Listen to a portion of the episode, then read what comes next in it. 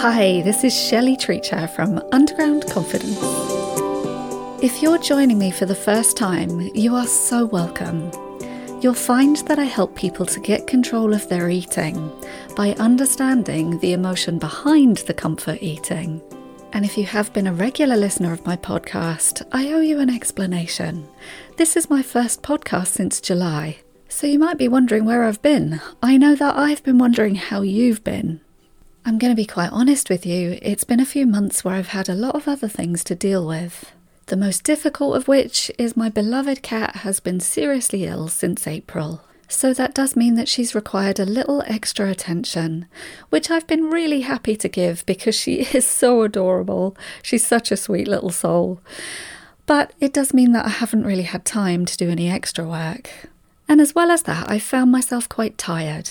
So I thought I'd better practice what I preach and look after myself rather than stretch myself to do too much. After all, if I'm trying to teach you to do that, how can I not do the same? Having said that, it's not like I'm not working. I am still putting together a filmed program of how to combat comfort eating and how to manage all the difficulties of the emotional side of things.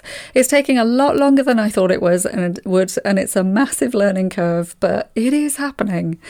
And along with this, I'm always, always jotting down ideas of how I can help people to get control back of your eating.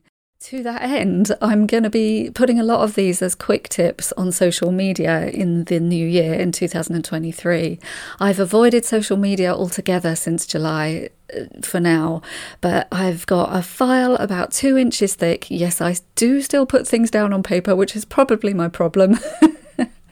but they all gonna they are all gonna come out on videos and audios and little tiny quick tips that I can offer you. And that is going to be quite prolific in the new year, so please do look me up. You can find me on all of the social media channels under Underground Confidence, Shelley Treacher. So, as I mentioned, I've been a little bit more tired than usual in the last six months, not least because of my cat, but also because of the menopause. This has taken some getting used to. This has taken some looking after myself to work out how to use my energy best. And I've got to say, I really have valued sleep a lot more than I ever thought I could. I've always quite liked sleep. My mother used to say that her favourite journey was the one up to bed, and I have never more understood that until my mid 50s now. So, I've decided to focus on sleep today. Today's podcast is a little bit about sleep and how that's relevant to comfort eating. But I'm also going to read you a bedtime story. Now that I'm here again, it's really exciting to be talking through the microphone. So, I'm really looking forward to getting on with it again in the new year. But let's get on with today's subject. Like breathing and eating the right foods, sleep is another one of those things that can help with everything. Every function in life that could be improved can be improved with good night's sleep. So it follows that this is going to be entirely relevant to the comfort eater. Practically, one way that it is really relevant is to do with your weight set point. I'm not going to scientifically explain that right now, it's easy to look up. Basically, it's the weight that your body decides to stay at.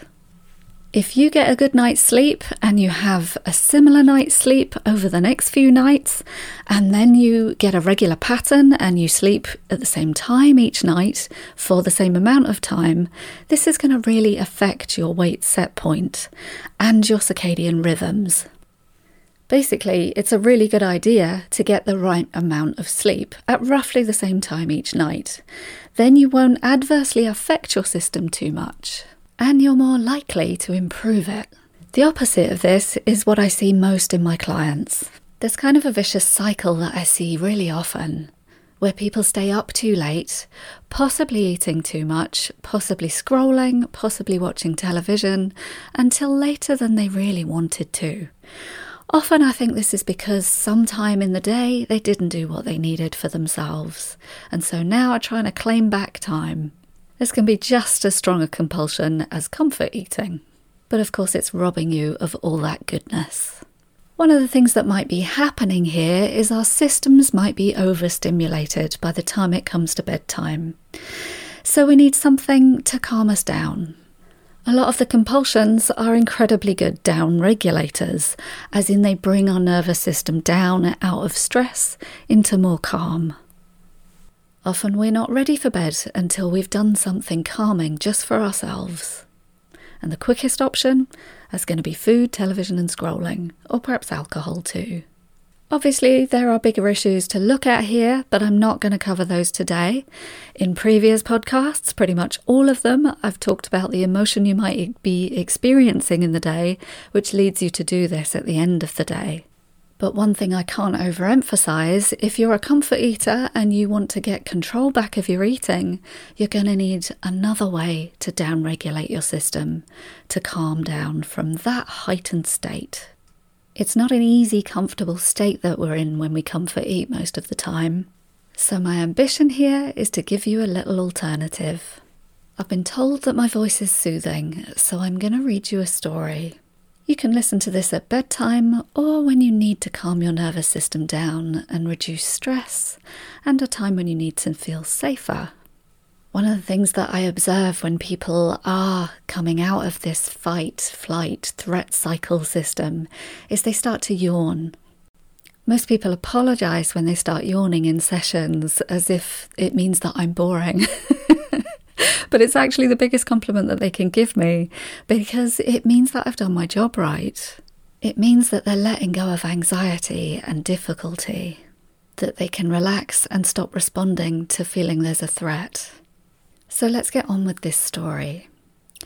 Unlike usual in podcasts, I'm going to finish at the end of this story just in case you're falling asleep. So I want to thank you for listening in advance, and I will be back for another story before Christmas. Thank you. This is Underground Confidence with Shelley Treacher.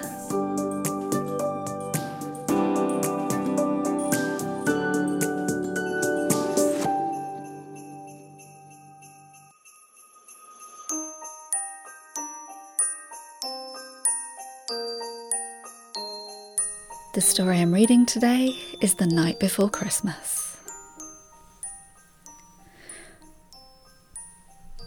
Twas the night before Christmas, and all through the house not a creature was stirring, not even a mouse.